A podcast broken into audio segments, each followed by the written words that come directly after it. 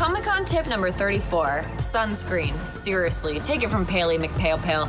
No one likes a pasty sunburn. Comic Con tip 45 bring a USB cord. You're gonna be in line a lot, and everybody hates that 5% battery feeling.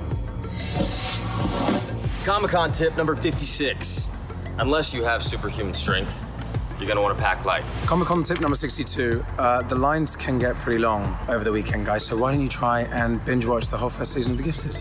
Comic Con tip number 12 there's no shame in napping. Comic Con tip number 20 No, I cannot get you Anna Paquin's autograph. Actually, I can. No, I can't. I can't. I mustn't. For a little bit of money, I can. No, oh, seriously, don't ask me. I can't.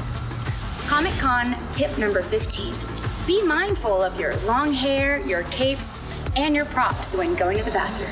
Ew!